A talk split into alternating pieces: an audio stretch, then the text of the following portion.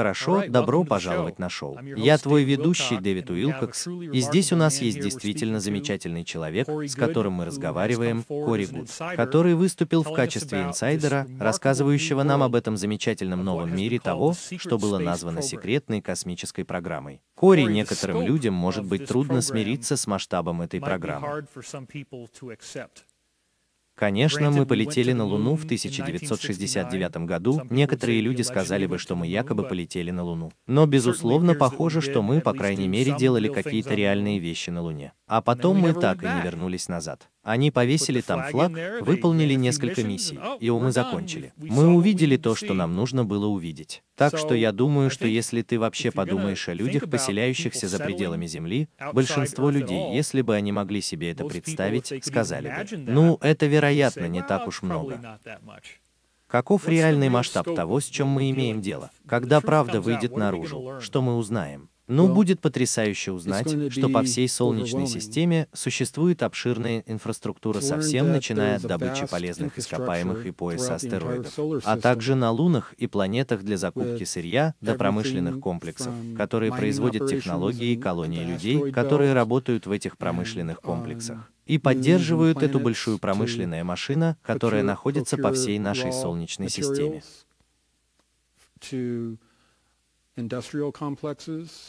That produce technologies and colonies of human beings that work in those industrial complexes and support this large in industrial machine Мы же не могли построить базу внутри газовой планеты, верно? Потому что там становится слишком жарко и слишком высокое давление воздуха. Да, это большое давление. Так что если бы мы хотели искать эти колонии, где бы мы искали? Колонии — это, по сути, то, что мы называем районом, где живут семьи и люди.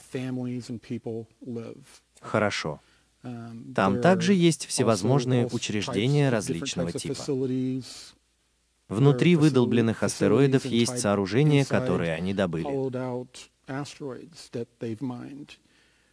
Под ними есть сооружения, разбросанные по всему Марсу, конечно, под поверхностью Марса, различных спутников газовых гигантов и даже нашей собственной Луны.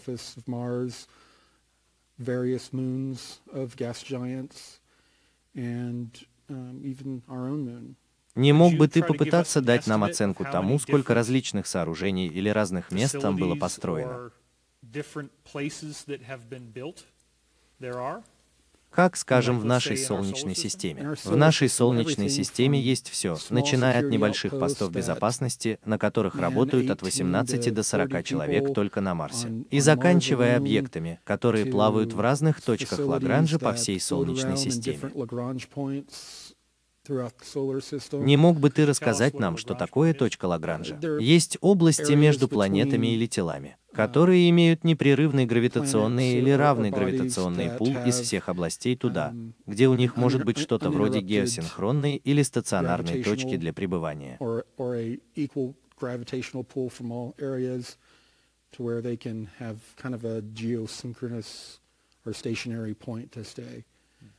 Um, и я имею в виду, что у меня действительно нет твердого номера. Это так. Там сотни заведений. Какими были бы некоторые из более крупных заведений с точки зрения персонала, количества команды, которую они имели бы? Когда мы говорим о колониях, мы имеем в виду некоторые из более крупных, в которых, как ты знаешь, проживает более миллиона человек. Правда? Да. Как ты думаешь, сколько там будет населения такого размера? Я не думаю, что есть много стран с таким большим населением, но довольно много таких, численность которых исчисляется сотнями тысяч. Становится ли холоднее и труднее жить в каком-то месте по мере того, как ты удаляешься от Солнца? Вот тут-то и пригодятся передовые технологии. Хорошо. Мы можем создать комфортные для нас условия жизни в любом месте.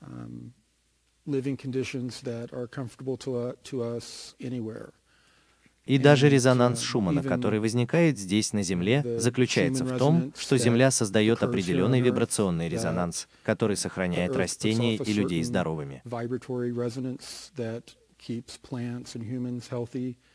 Этот человеческий резонанс передается по трубопроводу в космические корабли и сооружения, колонии, чтобы помочь сохранить здоровье людей. А также барометрическое давление, гравитация контролируется. Я как раз собирался спросить о гравитации. Очевидно, что Земля имеет определенную массу, и гравитационное ускорение 10 метров на второй квадрат пропорционально массе Земли. Также и с лунами, как считают в НАСА. Они говорят об этом, чтобы ты подпрыгивал вокруг. Так как же они компенсируют это, если она меньше? У них гравитационное покрытие точно такое же, как на сосудах. Взаимосвязанное покрытие, которое находится в полах, к которому прикладывается электричество, создающее гравитационное электрогравитационное поле, создающее искусственную гравитацию. Какого размера пластины? Они различаются? Пластины такие. Да, они различаются по размерам, потому что у вас коридоры разного размера. Но это пластины примерно такой толщины, которые соединяются друг с другом, как детские игрушки, игрушки из строительных блоков, которые, знаете ли, соединяются или соединяются ласточкиным хвостом. Так что не мог бы ты просто дать нам немного больше информации о том, что это такое? Каковы были бы основные категории? Ты сказал, что один из видов категории места, которое будет построено, инсталляция, будет местом, где живут люди?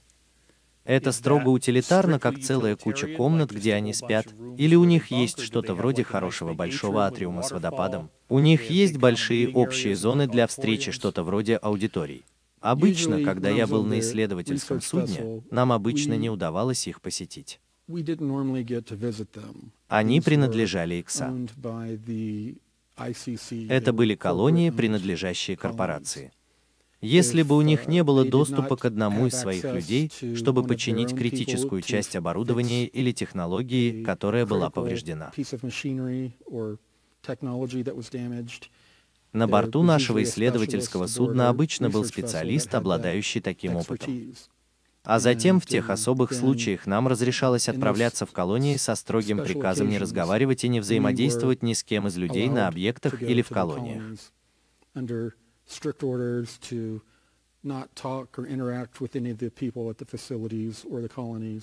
Мы были под вооруженной охраной. Нам не предлагали экскурсий, не предлагали еды. Нас сопроводили прямо к месту, где мы должны были проводить техническое обслуживание, а затем сопроводили прямо обратно на наше судно, чтобы отплыть. Вот так. Не мог бы ты прилетать на Землю, когда захочешь, пока выполняешь эту работу? Нет. Когда тебе было 20 лет, ты был полностью отрезан от Земли, новостей Земли, всего, что связано с Землей.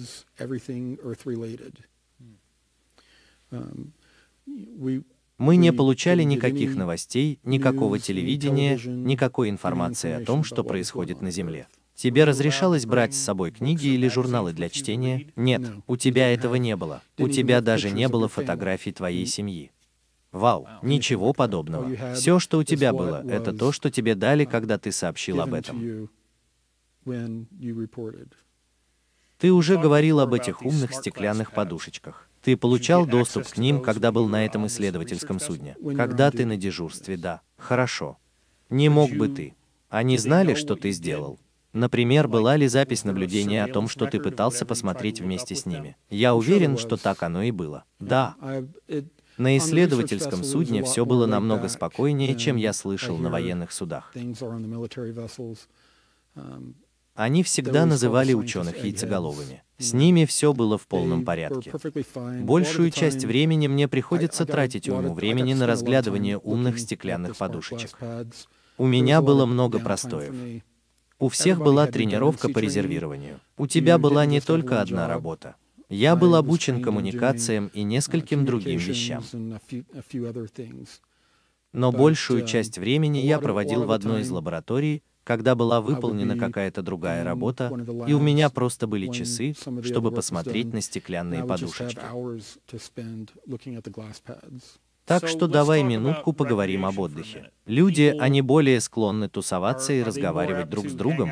Они более склонны возиться со стеклянными подушечками, оставаться в одиночестве и просто пытаться читать более интересные вещи. В основном у тебя есть доступ к стеклянным подушечкам только тогда, когда ты на дежурстве. О, когда ты на дежурстве. Верно. Когда у тебя было свободное время, или когда ты был на камбузе, или что бы ты там ни делал, ты собирался пообщаться с другими людьми и услышать, что происходит и что происходит. Были ли у тебя определенные люди, которые были бы твоими близкими друзьями? Я в основном дружил с некоторыми яйцеголовыми или учеными, потому что проводил с ними много времени. Я был там, и меня распределили на одну койку, где обычно было от 18 до 24 человек. И я познакомился бы с некоторыми людьми, но люди часто приходили и уходили. Там была большая текучесть кадров. О чем бы ты хотел поговорить с этими людьми? Большинству из нас, смотрящих шоу, трудно представить, каково это жить в этом мире.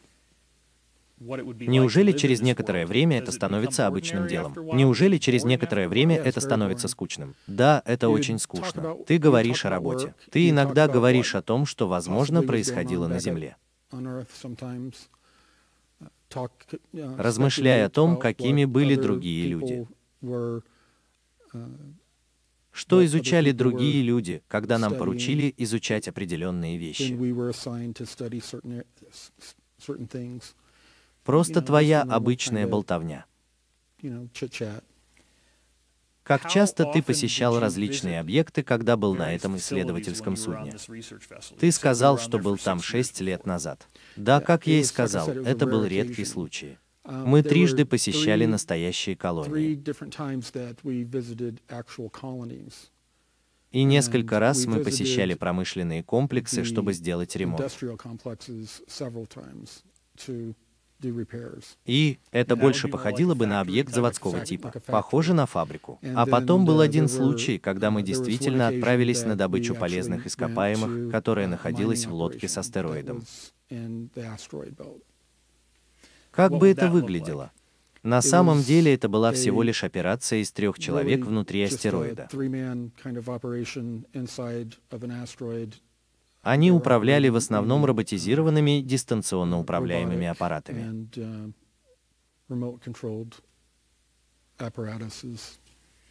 Для ее выполнения требовалось всего три сотрудника, три человека, которые будут сменяться. Каков был размер самой конструкции? Например, насколько велика была эта площадь, которая была построена? Это был чрезвычайно большой астероид, и он становился все больше и больше по мере того, как они добывали его. Вот так. Как он мог вырасти больше? Я не понимаю. Внутреннее пространство. Размер дыры. Размер внутреннего пространства дыры становился все больше, больше и больше. Ты мог видеть, что они начали копать и добивались все большего и большего прогресса в этом одном большом астероиде. Так что если ты посетил только три, ты сказал, что три колонии, а затем другие промышленные объекты, но ты был там шесть лет. Это не похоже на то, что у тебя было целое. Это не похоже на главное, что ты делал. Нет, это не было супер захватывающе. Мы тоже были там. Многое из того, что мы делали, мы изучали довольно много, я думаю, вы бы назвали их экзо-экстремофилами. Я думаю, что современной биологии и науке придется пересмотреть то, что такое жизнь, основываясь на том, что я видел изучаемым, на жизни, которую я видел изучаемой.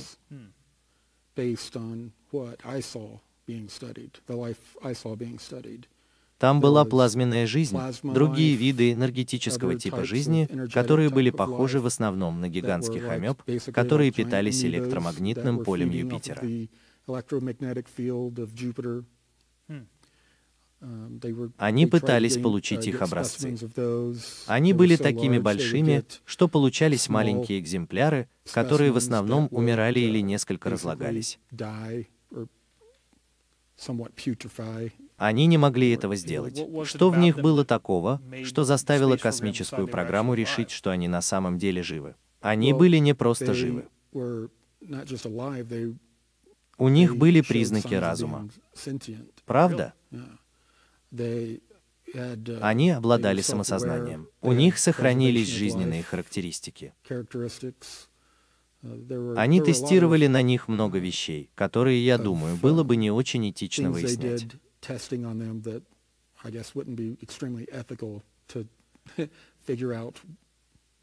Ну, я думаю, что ваш типичный общепринятый взгляд на биологическую жизнь таков. Она должна питаться, она должна выделять выделение, у нее должно быть передвижение, у нее должно быть дыхание. Неврология, несомненно. Да, верно. У тебя будут клетки. У тебя будет биологический материал. Да, жизнь на основе углерода, я думаю. Uh, Но, uh, значит, у этой жизни нет клеточной структуры. Это не похоже на то, что плазма соединена между собой клетками. Нет, но они вели себя как одноклеточные организмы в том, как размножались. Они действительно размножались. Да, я думаю, что это митоз или как они they разделились. А еще была uh, какая-то океаническая жизнь под одной из лун Юпитера подо льдом, которая была изучена.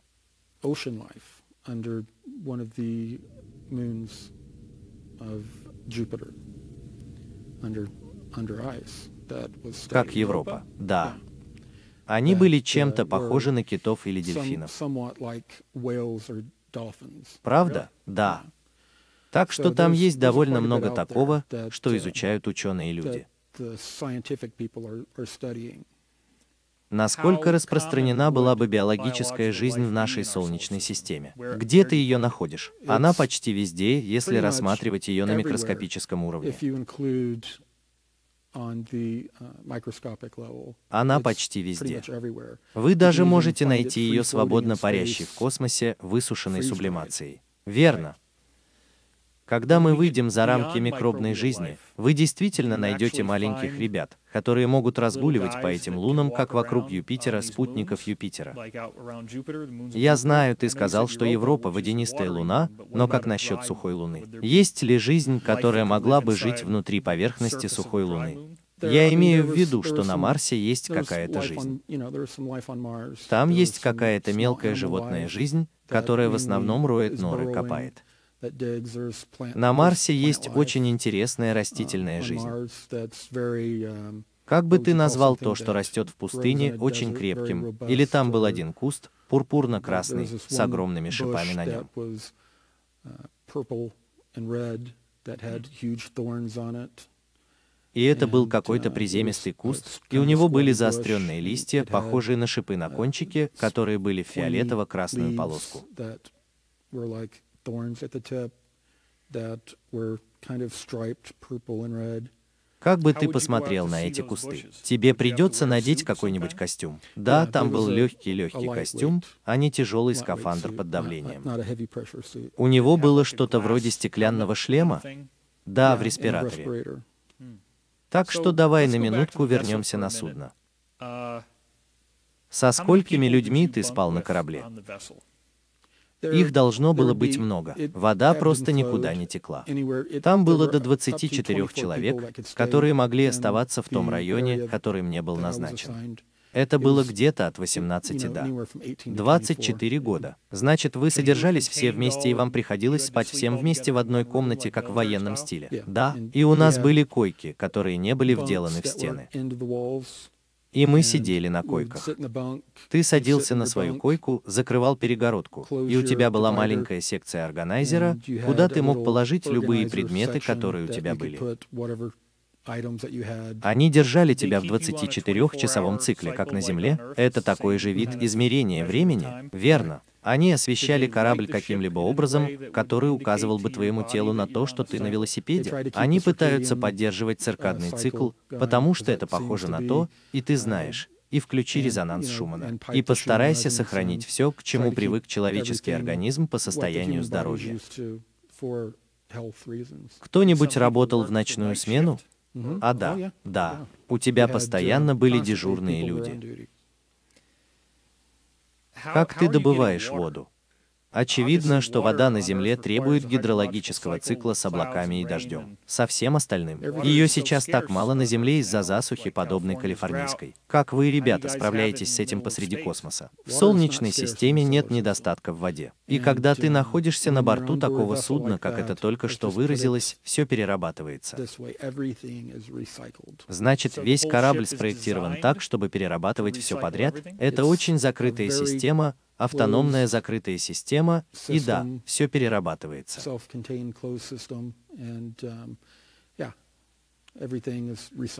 Тебе в конечном итоге придется стать вегетарианцем, или люди, которые любят есть мясо, все еще получают шанс съесть что-то похожее на мясо, или это мясо. Это похоже на... Чем ты питаешься?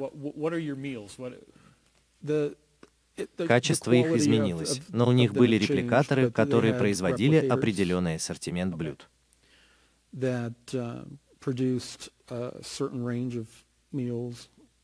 Но у них также были гидропонные зоны, где они выращивали некоторые свежие продукты. Так не мог бы ты нажать кнопку чизбургера на репликаторе и получить чизбургер. Это было не совсем так. Нет. Ты бы нажал на кнопку и получил что-то вроде тушеного мяса или что-то в этом роде. И какие твои любимые вещи делал репликатор? Не мог бы ты дать нам список? Я бы взял много тушеного мяса и картофельное пюре. Это было довольно убедительное тушеное мясо. Оно действительно было на вкус как настоящее тушеное мясо. Оно вкусное, да. Но оно получилось при правильной температуре. Тебе нужно было нагревать его после того, как оно было приготовлено? Нет, оно получилось при горячей температуре. Ты мог видеть, как внутри образуется пища. Через стекло или оно было темным. Это похоже на микроволновую печь.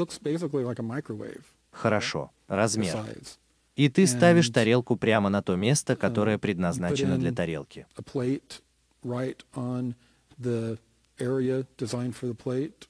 Закрой дверь. Ты нажимаешь на кнопку того, что тебе нужно, и она издает звук и появляется. Ты открываешь ее, вытаскиваешь, а там дымящаяся еда. Что это был за шум? Похоже на микроволновку. Они называли это, когда что-то копировали печатью чего-то.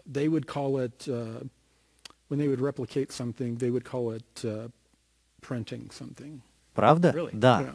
А у устройства было название. Ты как-то это назвал? Принтер. На самом деле принтер? Да. Как ты узнал, что получишь? Там было что-то вроде цифрового дисплея, на котором можно было выбирать из меню, которое нужно было прокручивать, или что-то в этом роде. Просто если бы ты посмотрел на микроволновую печь, у тебя было бы определенное количество кнопок, которые ты мог бы нажимать. Значит, там была кнопка жарки в горшочке? Да, там была кнопка для разных блюд. А как насчет напитков? Ты не мог бы заказать что-нибудь вроде лимонада или фруктового пунша? Да, но ты не получил этого через репликатор. Там были диспенсеры для разных напитков. Ты выращивал овощи отдельно от репликатора, как будто ты не можешь напечатать салат. Там были некоторые овощи, такие как картофель и тому подобное, но много других зеленых овощей, которые они могли бы выращивать. Хорошо. Так что если ты хочешь что-то вроде салата, торговый автомат с салатом находится рядом с тем местом, где находится принтер, у тебя есть что-то вроде холодильника, где хранится зелень или что-то в этом роде. Это когда ты проходишь через камбус и берешь определенные приготовленные вещи. У тебя бывали моменты, когда что-то выходило из строя, и тебе приходилось есть яйца в порошке, рацион питания и тому подобное. У них был камбус, где были люди, которые подавали еду помои. Во что ты был одет, когда работал на этом судне? Комбинезоны. Значит, цельный кусок? Да. Какого он был цвета? Разные обозначения, разные цвета. Иногда синий, иногда белый. Это просто зависит от того, над какой областью ты работаешь. Что бы обозначал белый цвет? Белый На самом деле это не было обозначением какой-то работы. Просто если бы я работал в лаборатории с яйцеголовыми или кем-то еще, я бы надел белое. Если бы я работал в сфере связи или связи, я бы надел это. Я бы не стал надевать белую лабораторную uh, одежду, лабораторный комбинезон. uh. Если бы ты прошел в переднюю часть корабля, а затем ровным шагом прошел в заднюю, сколько времени это заняло бы, если бы ты собирался пройти весь круг? Ты не мог идти прямо. Это было похоже на лабиринт. Наверное, тебе потребуется, я не знаю, 30, примерно 45 3045 минут ходьбы по кругу, если ты останешься на одном уровне. Есть ли преобладающий взгляд на стены, когда ты внутри? Например, какой преобладающий цвет у того, что ты видишь внутри? Многие из них были просто металлическими. Оу, да. Мне говорили, что многие из этих первых судов были построены людьми, которые строили подводные лодки. Так что у них было много схожих ощущений и строения. И на случай, um, если когда-нибудь возникнет невесомость, вдоль стены были ручки, которыми ты мог бы руководствоваться. Какова была was твоя типичная высота потолков внутри? Наверное, About около probably about 8 eight feet. футов. У тебя было несколько палуб, как будто ты мог переходить с одной высоты, с одного этажа на другой. Да, там было несколько палуб. Ты Um, помнишь, сколько палуб?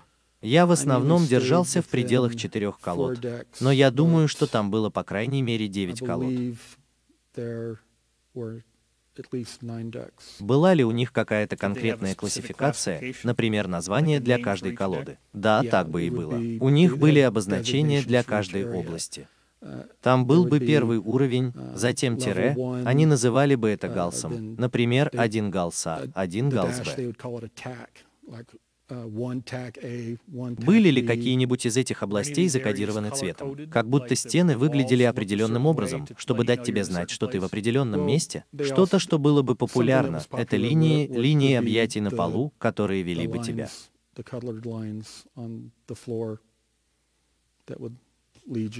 Но в значительной uh, степени это было так, что ты знал бы, куда идешь, по обозначению номера на обозначение номера на двери.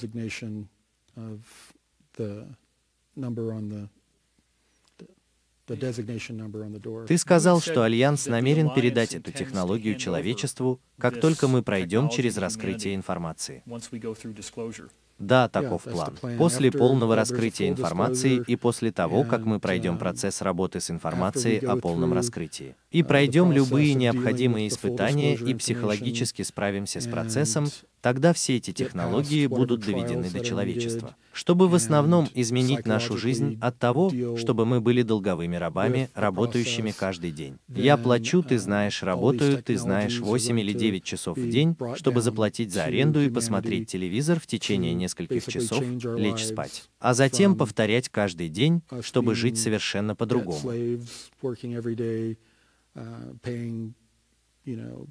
Working uh, you know, eight or nine hours a day to pay rent and watch TV for a few hours, go to sleep, and then repeat every day. Uh. Кто решает, кому отправляться в космос? Будут ли какие-то ограничения на то, кому разрешен полет? Я понятия не имею, как это будет работать. Я I знаю, know что that так и будет. uh, Предположительно, это будет be похоже на цивилизацию типа Звездного пути. Я знаю, что в конце концов во многих местах Солнечной uh, системы появится туризм.